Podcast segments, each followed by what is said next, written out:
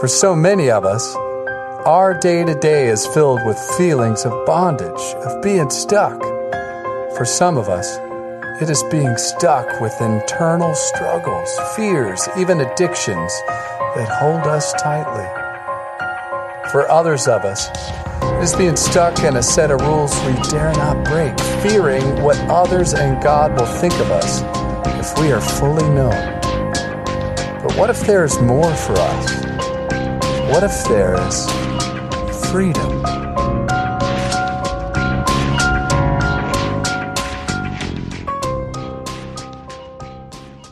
All right, if you got a Bible with you, go ahead and open it to the book of Galatians. We're, technically, we're doing the last two verses, but truth be told, we're going to be all over the place. So if, if you don't have a Bible with you, um, you can either grab one from the back or uh, pull one up on your device, or you can just watch the screen because all the, all the verses we're going to be covering are going to be up there.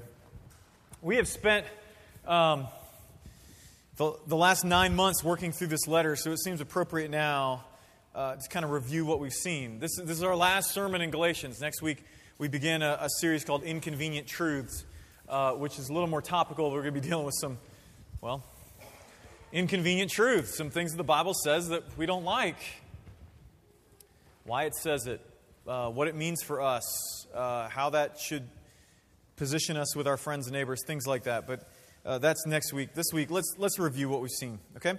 So we know that this, this letter, Galatians, was written by this dude named Paul. And uh, Paul tells his story in this letter that he was once a violent persecutor of Christians. Okay? That not only was he not a Christian, but that he uh, entered a part of his life where he saw his purpose to, to, bo- to either arrest or kill, or maybe arrest and then kill the Christians he found. Like that was his point. You think your life's a mess. Like that was, that was who Paul was. But he had an encounter with the risen Jesus, and he went from menace to missionary. He did so all by grace. And as he was on his missionary little journeys, he planted all these churches in what is now southern Turkey, right? That's what Galatia is. It's a Roman province in southern Turkey. And he planted these churches among a bunch of people who had A, never heard of Jesus before, B, never even heard of the God of the Bible before. Like that was all new to them. But he proclaimed the Christian gospel that though we've betrayed God, that by grace we can, we can be reconciled to him. And all these churches sprang up. And so after Paul moved on from these, he moved on to plant other churches. These other dudes came in, these other teachers. Paul calls them false teachers, and they began saying something a little different. They began saying that Paul was a little mistaken, right? Just incomplete. To be reconciled to God, you need to keep God's rules. I mean, Jesus is all well and good, but you also need these laws, these rituals, these, um, these things that you do. And so Paul writes this letter, what, what we call an epistle, to change that by saying that salvation is by grace or it is nothing at all. So if you have your place in Galatians 6, we're going to read these last two verses. If you'd stand in honor of that, and then we're going to, we're going to jump around. So hear God's word as we close out this epistle. From now on, let no one cause me trouble, for I bear on my body the marks of Jesus. The grace of our Lord Jesus Christ be with your spirit, brothers. Amen. It's God's word given so that we might flourish. Would you pray with me? Father, as we come into this time, we ask uh, that you would open our hearts, that you would move in our hearts, that we would uh, have eyes to see you, ears to hear you, hearts to receive you. As we try and, and, and make much of grace, Lord, we, we pray that you would let us experience that grace for our good, for your glory. We ask it in Jesus' name. Amen. Have a seat. So, I wondered uh, as I was looking over this passage how exactly to draw to a close this series. Like, there's part of me that would have really liked, you know, our, our tradition is really big on preaching, uh, but I, it would have been really fun, I think, to, to have spent some of the service hearing how, uh, how you, different people within the congregation, have, have been shaped by uh, this, this series as we've gone through Galatians how, what you've experienced, how, how, the, how the grace of God has worked. But like I said, we're big on preaching, so here we are. Uh, but, but I found a clue in how to wrap this up and how Paul ends this whole thing in these last two verses. In verse 17, he plays up this ironic twist, right? Because the, the false teachers that have come into Galatia want the Galatians to mark their body, right? Quote unquote. They want, they want a mark on that body. And Paul says, Let no one else trouble me, because I bear on my body the mark, marks of Jesus. And by that, he, he literally means uh, his life, his very body is marked by the life of Jesus. He's been beaten, he's been stoned, he's got scars from it. And then he declares grace upon the Galatians. Grace. That's really what this entire epistle has been about God's grace. The nature of it, the extent of it, the results of it. So, as Paul declares grace upon our souls, we're going to look at grace. And we're going to do it in two ways. We're going to look at what it is and what it does, what grace is and what grace does. Okay? Now, like I said, we're going to be walking through this letter. So you can either flip around in your Bibles if that's helpful, especially if you're like a big note taker, you're probably going to want to do that. Or you can just follow around uh, up on the screen because that's going to be coming. So, but let's let's begin by seeing what grace is and seeing that God, the grace of God, is free yet costly. And for this, we go back to chapter one, verses three and four. Paul says this: "Grace and peace to you from God." Now, stop there. Saying that grace is free should be like a, like a duh because of the very definition of the word, but we don't generally know what the definition is. Our culture's a little confused on it. We're confused on it. My wife and I watch uh, this TV show called Once Upon a Time, which is a little corny, uh, but it, it, takes the, the stories of Disney, it, it updates them, brings the, these characters forward, makes them actual people and not just fairy tales, because in fairy tales, no one's actually real. but, and then they go through real life situations. Anyway, a little corny, I was called, I, I, called it hokey in the first service, and, and Rebecca Evans told me I'm not allowed to use that word in a negative context ever again. Sorry. Man, I went to JMU, you know? Dookie has a different context in my life than for most of you, but for, uh, I can't use hokey. Anyway, uh, so it's corny, but here's the, here's the point. Over the course of this past season, the season that we're going through right now, several characters, different characters, have used this kind of language. I hope to be able to earn redemption. I hope that I can somehow work towards grace, earn grace. And that's our default posture, right? We think that if we're going to get anything good from God, anything good from life, it's going to be because we do something, we work for it, we earn it, we pay our dues. But, friends, that's not grace. By its very definition, grace is the unmerited favor of God. It is the favor of God, but it is purely unmerited. You cannot earn it, you cannot deserve it, you cannot do anything to get it. Doesn't stem from something we do. You, you and I are broken, friends. We have betrayed God. According to the Bible, the story of the Bible, we are stuck in that state such that the stuff we do that we think is good, we think, I'm doing good stuff, I'm helping people, I'm loving people. God says even, even that stuff is tainted by, by our sin, by our brokenness, such that, that as, as before God, according to the, the book of Isaiah, it looks like filthy rags. And so there is nothing we can earn before God except judgment. But God's grace is free. And we're starting with this this idea of God's grace being free because it is the basis of the gospel. You and I are objects of God's wrath by nature, okay? And we are that because back in the beginning, humanity believed that God didn't love us, didn't want our good, was using us, that we can and should be independent from Him. And so, and so we betrayed Him. But God, the offended party, God, the offended person, not an idea, but a person, determined that he would deal with his betrayers with grace. And so, listen to me. If you're here this morning trying to make it up to God, and you think that coming in here, being in worship, like I'll just go and I'll sit and I'll do my thing, I'll, I'll show God how much I can make it up to Him by getting out of bed on Sunday morning. Good for you. It, you can't make it up to Him. And we've seen this over and over again in this epistle trying to make things up to God actually just exacerbates the problem. It makes the problem worse. So God's grace is just that it is unmerited. You can't do anything to get it, it's free. But it's also costly. Okay? Keep reading there in, in Galatians 1. He says, Grace to you and peace from God our Father, Lord Jesus Christ, who gave himself for our sins to deliver us from the present evil age. You see, God's grace is free to us, but it is not free to him. God's grace is free to us, but it is very costly to Him, and forgiveness always is. And you know this because of your own lives, right? Uh, like we, we and if you're if you're a student here this morning, if, you know, you're in school. First of all, I just want to let you know that I'm I've been praying for you because I know you've got tests and exams coming up. It's the end of the school year, and you're done. Uh, and, and you just you want to just can I just have a morning where I don't have to get up? I get it. I'm praying for you, but you you especially know how this is because friends turn on each other, especially in those in those teen years. We betray each other, we turn away from each other, and someone has to bear the weight of it. All other world religions, all other philosophical systems will tell you you have to do that. And they set up this line of here's what you need to do to bear those things. You deal with your guilt, and you deal with it either through penance.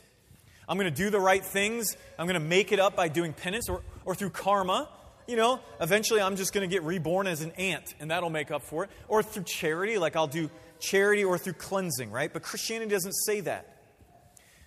And it doesn't say that by one, not denying the offense. I mean, listen, like, I think at the end of the day, Christianity is probably more honest about the offense than others are. You and I have messed it up, and we've messed it up bad. Christianity doesn't deny the offense, it just declares that we aren't the ones to bear the cost. God does that, and He does it in Jesus. Friends, that's what the cross is all about. And, and, we've had this way of talking about it, I think, not just in this series, but I've pushed it a lot in this series that I hope has begun to make its way into your your hearts, your souls, the way you talk about things. That forgiveness, the definition of forgiveness is when the betrayed one bears the weight of the betrayal for the betrayer. The betrayed person bearing the weight of the betrayal for the betrayer. Now, justice is the betrayer bearing that weight, right? And we know that. We have an entire justice system established on that. But forgiveness, forgiveness is when the betrayed one is doing it. And that's what happened on the cross. God became flesh in Jesus so that he could bear the weight of our betrayal. He could bear God's wrath for our sin in our place. God's grace is costly, but you and I do not bear that cost. Jesus does. And that is the gospel. You didn't do anything to earn it, Jesus did. Ours is simply to receive it. And that's what this letter has pushed on us. It isn't our religiosity or our morality or our tolerance or our love that gets God's grace. God extends it to us, even though we don't deserve it, because Jesus took the wrath that we did deserve. God extends to us the grace that we don't deserve, because Jesus took the wrath that we did. So grace is free yet costly. It's also adoptive yet exclusive. Galatians 4 4 says this But when the fullness of time came, God sent forth his Son, born of a woman, born of the law, to redeem those under the law, so that we might receive the adoption of sons. Here's what this means God's grace is not just tolerance. Tolerance is the idea that we kind of just live and let live. Uh, we kind of just let someone be. For God to tolerate us would mean begrudgingly laying aside his right to justice, but then being distant from us, leaving us alone. But here's the thing because we were made for relationship with God, made for dependence on Him, if God were to leave us alone, that is judgment. That's hell. God removing Himself from His benevolent presence from us. That is judgment. God's grace isn't like that, it is adoptive. It takes enemies and it makes them family. See, we weren't made for isolation from God. We were created to be in an intimate, dependent relationship, but we broke that.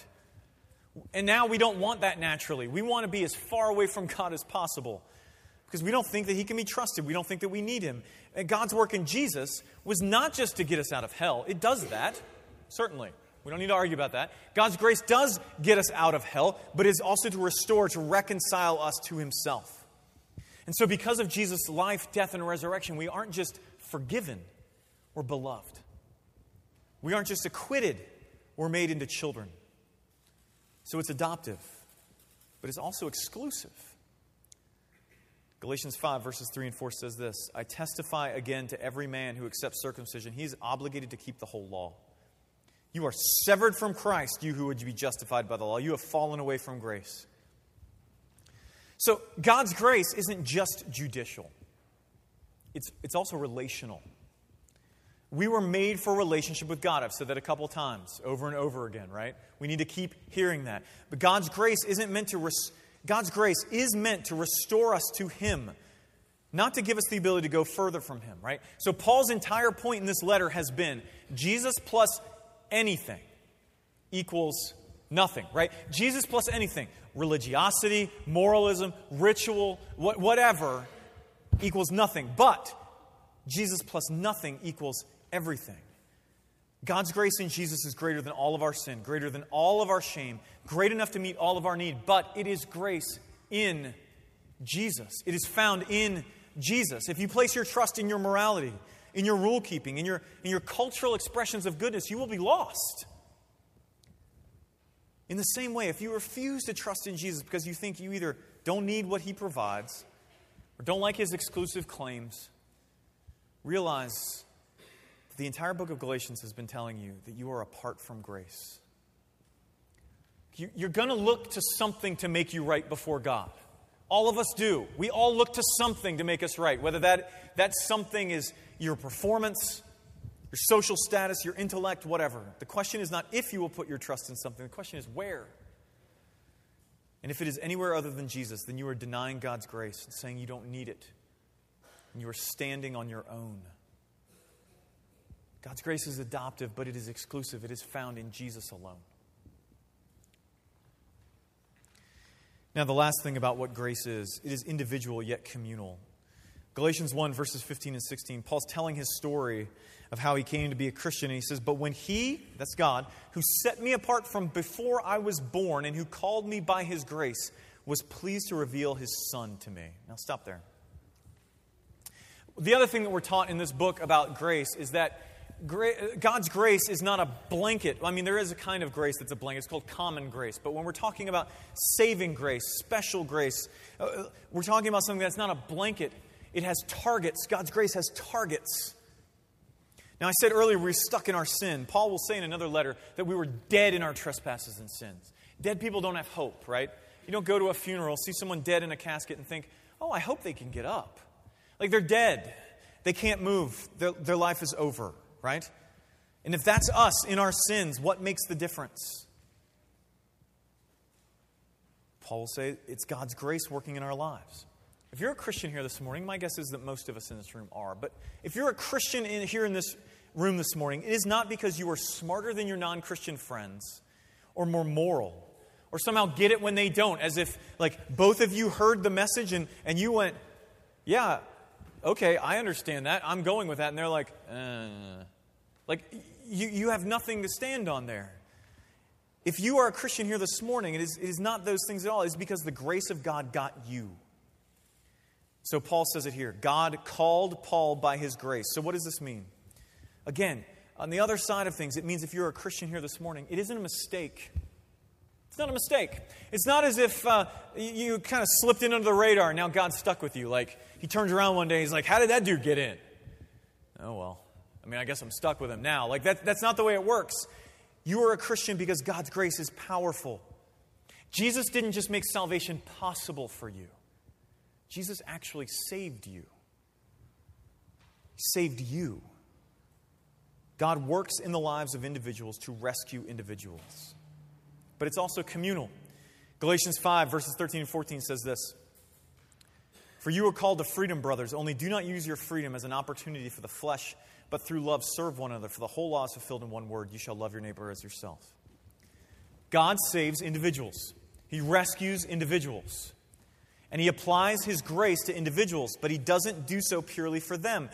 You and I were meant not just to be recipients of God's grace, but conduits for it.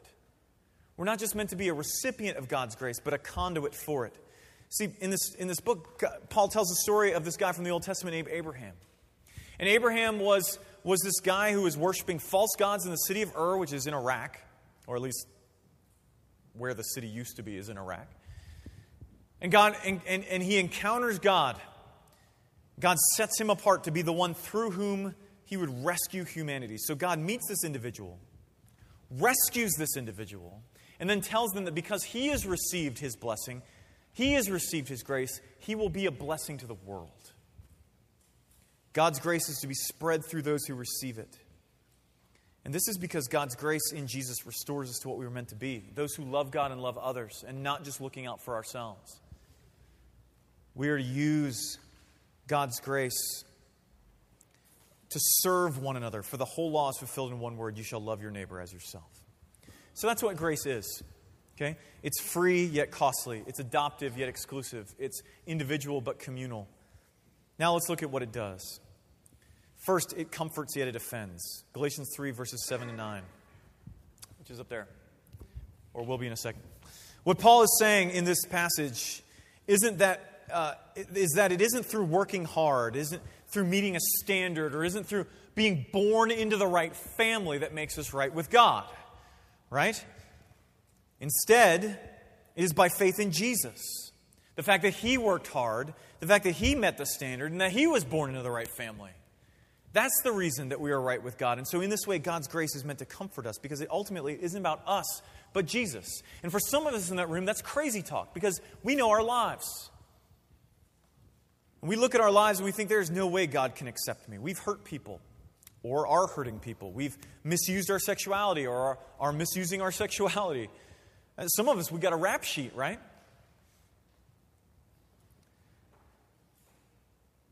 So, what I would say to all of that is this um, join the club. Right? Me too. I've used people. I've misused my sexuality through years of pornography addiction. I, I've, and, and though I, quite frankly, I've never gotten caught, I should have. I should have a rap sheet. I should. Felony theft. Done plenty of it my younger days. I should have gotten caught. I didn't. If you could earn your way to God, somehow earn God's grace, then you would get all the kudos, but you can't and you won't. He's the one who gets the praise. Because of course you're not savable. Of course you're not. Look at what I've done. Of course. That's the whole point. He gets the, gra- the praise because his grace is free. He isn't asking you to clean yourself up any more than he's asking me to. We aren't rescued by our work, but through faith alone in Jesus. And this is how it comforts. It comes to us and it tells us it doesn't matter what you've done. Come to Jesus. Come to Jesus. But because of that, it also offends. Galatians 5, verse 11, Paul says, If I'm still preaching circumcision, that is religious practice, then the offense of the cross has been removed. Listen. The reason that God's grace is so offensive to us is because we can't do anything to earn it. Which means it doesn't matter if you're really good or really bad, you're in the same boat. That's offensive. Because some of us here think our lives look pretty good. We're doing pretty well. But, friends, you're not saved by doing pretty well, you're saved by perfection a perfection that is imputed to you by grace. So your problem isn't that you aren't good enough. If it was, maybe you could try and do better. Your problem is that you are independent. You need rescue. I'm sure your life looks pretty. I'm sure it looks pretty good. I'm sure you've been moral. You've done the right things. You've been accepting of people. But before God, it's worthless. You don't need your record, you need grace. And God offers it to you freely in Jesus. So it comforts, but it offends. It also respects no actions, yet it transforms.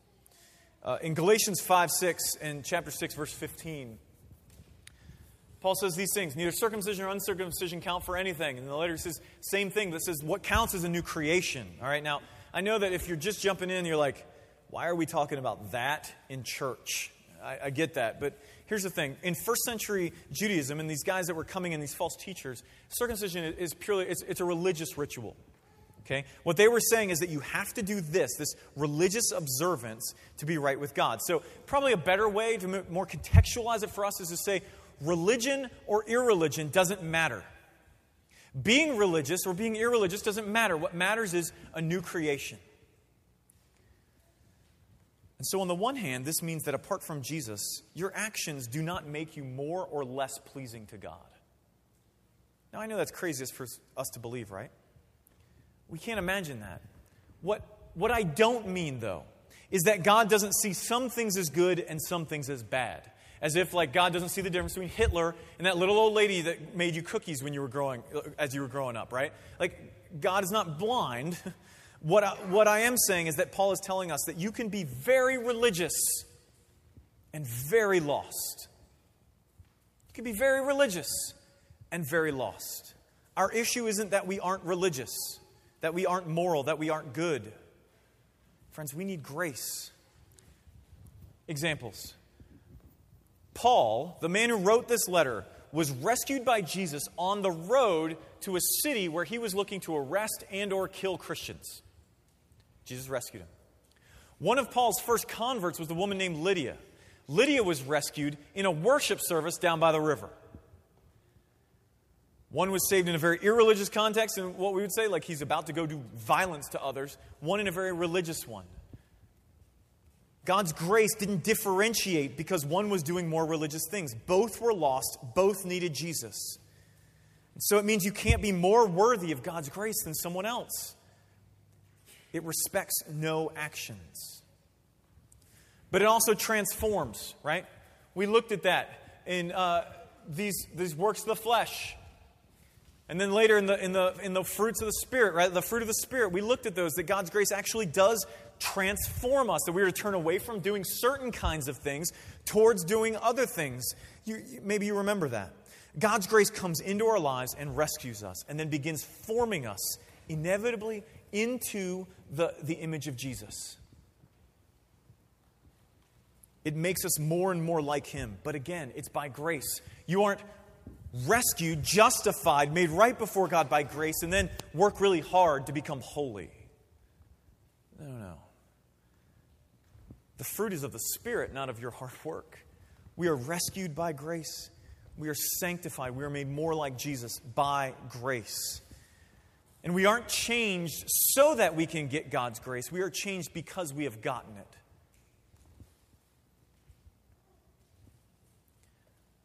And so, God's grace comforts, yet offends. It respects no actions, yet it transforms. Finally, it invites, yet it propels. Galatians 2 11 to 14. Paul's telling the story in Galatians chapter 2 of, um, of a discussion, maybe a fervent discussion he had with the Apostle Peter. Maybe you remember this. Jason preached on this. Where, where uh, Peter, you know, like Jesus' boy, like the G- G- Peter was like his dude, the guy that he hung out with the most. Peter had gotten the gospel of grace. And he had come and hung out with Gentiles, and they were all having a good time. And then these other guys, these folks from a Jewish heritage, came in, and Peter, because he was afraid of them, began separating himself from, from these, these uh, Greek speaking or, or Gentile Christians and just hanging out with the Jews. And Paul gets in his face and he tells him, You are not living in line with the gospel. Here's why. If God rescues people purely by grace, then there is no difference between me and you in His eyes. We both need grace. If you're a Christian, we've both received grace. God's grace then calls us together to be recipients of it. It invites us into a new community. And it invites us into that new community where all those things we used to stake our value on, whether those things, and, and when I say stake our value on, when, when we do that as humans, what we do is we put our value in something that we can then differentiate between us and others, right? And so we do that with things like gender, right? God likes me more because I'm male, or we do it because of our uh, race. I'm right with God because I'm white, right? Or, or we do it because of our, our education level. The more letters I have to have after my name, the more God must love me. Or, um, or our socioeconomic status. Doesn't it show that God loves me? Look at all my money.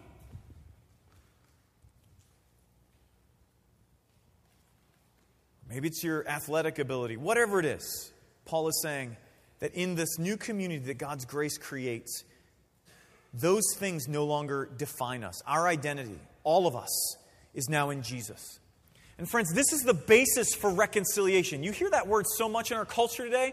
The culture is looking for a basis. How can we be reconciled as people? How do we do all this? They can't find one. That's why we keep having these struggles in, in these cities and we don't know what to do with all the, the basis is found in the church. The church has what everyone else is looking for an identity that we can share no matter the color of our skin, our gender, our, our economic status, no matter what we are all in Jesus, receivers of grace of Jesus.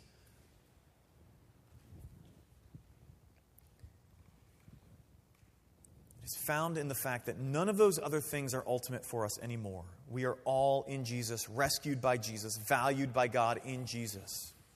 So it invites us in, but it also propels us out. Galatians 3, verses 13 and 14, Paul says this Christ redeemed us from the curse by becoming a curse for us so that in Christ Jesus the blessing of Abraham might come to the Gentiles. Here it is God's grace is meant to propel us outward, it's meant to propel us outward. If you fully grasp God's grace, that you didn't earn it, because you didn't earn it, you can't lose it. That it's all about what Jesus did, not about what you do. How undeserving you are of it, and yet how delighted God is to give it. Then you will be propelled outward to see that grace spread. Because you have neighbors and friends and family and coworkers who are not experiencing that. And if God can rescue you by that grace, He can rescue anybody. This is what we are to do with the gospel of grace. When you look around you and you know that no matter what they've done, even if what they've done is to you, that those people, and listen, I don't care if you don't know them right now, but if you look around and there's someone in your life, you go, uh, you, you can look at them and you can say, no matter what they've done, even if what they've done is to you, you know that they are no further from God than you are or you were before His grace came to you, then you can tell them of that grace. Or you can invite them in here. They'll hear of it here. And you can do that knowing that God can just as easily transform them by that grace as He did you. That is the grace that is spoken of in this book. What is it? It's free, but it's costly. Free to us, costly to God. It ado- it's adoptive but exclusive. It, it calls us beloved, but it's only found in Jesus. It's individual yet communal. It, it, it comes to rescue us. It has a target on us individuals, but it also draws us into a community to love one another. What does it do? It comforts us, yet it also offends us. It doesn't respect our actions, but it does transform us, and it invites us in and sends us out. Friends, grace does all that because that's what God does. That's the God of grace. A God who loves freely. A God who adopts. A God who loves us as individuals and as a community. A God who wants to comfort us and, yes, wants to offend our sensibilities, who, who doesn't respect our actions but wants to transform us. Is the God of grace who shows us that grace because He is all these things and more. Would you pray with me? Father, as we come to the end of this book and the end of this series in Galatians that we've called Freedom, I pray that you would continue to work in this church to create a people of freedom. And that, Lord, as you work and as you uh, transform us, that, Lord, uh, we would be a people who aren't just identified by that freedom, but then seek to see others brought into it. You are good. And we give you all praise, knowing that in, uh, in Jesus is found all the wealth of grace that we need. We pray all these things in Christ's name. Amen.